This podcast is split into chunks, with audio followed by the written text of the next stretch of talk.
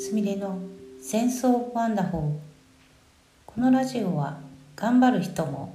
ゆるく生きる人も本当の自分を輝かせるためのエッセンスをお届けします。今日のお話は屋久島不思議体験記第2回。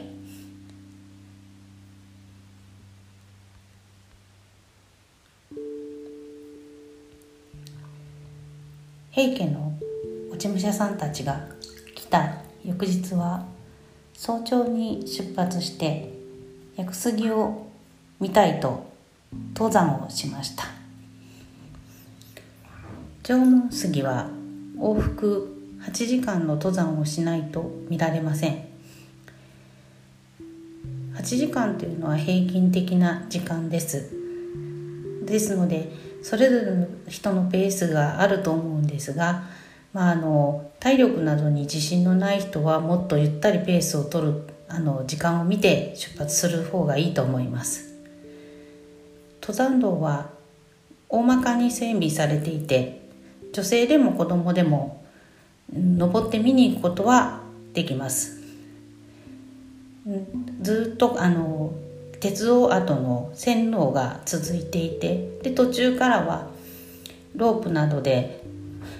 急なところを上り下りするための補助がついています。ですので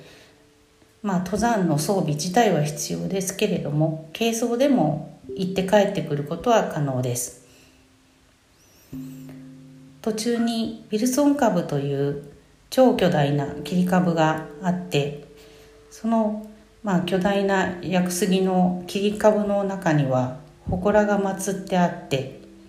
で、まあ、そこを見たりですとかあと途中にその若い屋久杉のところで休憩休憩がてらに瑠璃が「屋久杉とちょっと会話してみようよ」と切り出しました。彼女は以前あの植え込みのところに腰をかける時に後ろに向かって「ごめん」と言ってたことがあってその時誰もいなかったので何に謝ったのかと聞くと「ツツジがいてって言ったから」と言うんですね。一般的に植物には痛覚はないっていう説ですとかでも痛覚に相当するものはあるという学説両方あります実際にあの植物には感情のようなものを私は感じますですので、あ、の切るとかその時にはある一定の信号が植物にも伝わってる様子です。まあね、あの植物が痛いと言ったから謝るっていうような類なんでああ、ね、あその当時びっくりしてないっていう説が通覚がないっていう説が主流だったのでルリに尋ねると「通覚はあるみたいだよ」とルリは言いましたそんな彼女だから今回はどんな話が聞けるんだろうとワクワクして彼女の指示に従って若くて苔がいっぱい生えている株に目が留まりましてその木の幹に友達と3人で手を当てました。すると同行していた友達が「なんで人間は車に乗るの?」と質問された気がする。と言い出しました「えここ山奥でここから車道なんて見えへんで」と私がツッコミを入れるとルリは「うん確かにでもそう言ってるね」木はね世界中に意識のネットワークがあってお互い会話ができるからこの若い木は人間がわざわざ車に乗ってあちこち行くことが理解できないんだってと解説をしてくれました。その若者のうちに人間がなぜ車に乗るのか教えてあげましたあの前々回あたりですかねそそこで話題に出したものなんですけれども人間は2本の足であの行ける範囲よりもいろんなところに行きたいから車や飛行機などの乗り物を発明していってるんだよっていう話をしました。まあ、解説しても「えー、そうなんだ」みたいななんかあのそれで納得するっていう空気はなかったんですよね。でルリによると木はこうやって普段から人間に語りかけているっていうことなんです。だからもっと意識を持ってあげてほしいとルリが通訳がてら教えてくれました。当時の私は手を当ててもよくわからん。という感じで二人がちょっぴり羨ましかったです。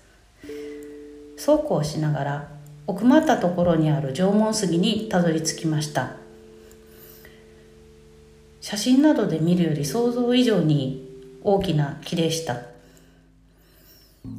もうあのその大きさにびっくりあのしたのとあと木の周りが想像以上にこう静かなんですね。こうひっそり佇んでいるっていう感じなんです。まあここまでの道中に倒れて苔むしてで森の命の循環の様子を見てきたんですけれども倒木行進っていうんですけれどもね倒れた木が次の命の世代の養分になるっていう話なんですけれどもそういうあの枯れたりとか途中で落雷などで折れたりしないでここまで巨大に育ったことについてすごいなと感じました。当時はまだ縄文杉を触ることができました。今はあの近づかないように囲いなどができていますが当時はあの囲いなど一切なかったのでそばに行って手を当ててじーっと目をつぶってルリが目を見開きました。悲しそうな顔です。この木は心を閉ざしてるよ。とのことでした。たくさんの同じ縄文杉の仲間が人間によって切り倒されたのを見てきたそうなんです。そして自分は切られずに生き残っていて、いたたまれなくなっているということだそうです。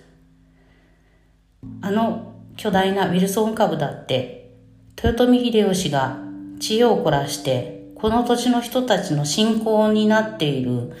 その木を象徴となっている木を切り倒すことで土地の人たちに信仰されていたその大木というのをまああの断ち切ってですねそしてあの経済の繁栄やあの流通に役立てたっていうことなんですね。まあそういったその現地で木々の声を意識を向けることで自分たちに些細なことでも何かできることはないかと帰りにはゴミを拾って帰りました。続きます。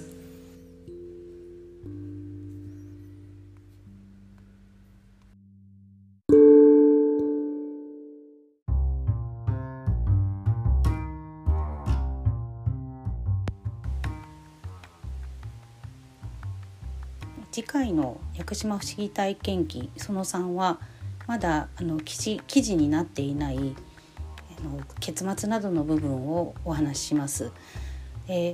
あのまあ、メインともいえる屋久島で遭難した時の話なんですけれども、まあ、先ほどの話でその軽装でも登山できるとはお話ししましたけれどもやっぱりビバークしたあのとかその降りられなくなったあの場合に備えて1泊できるぐらいの装備は必要です。あとあの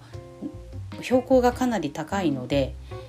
あの夏でも寒くなりますのでそういったあの暖を取れる装備なども持っていくと心強いです。では次回お楽しみに。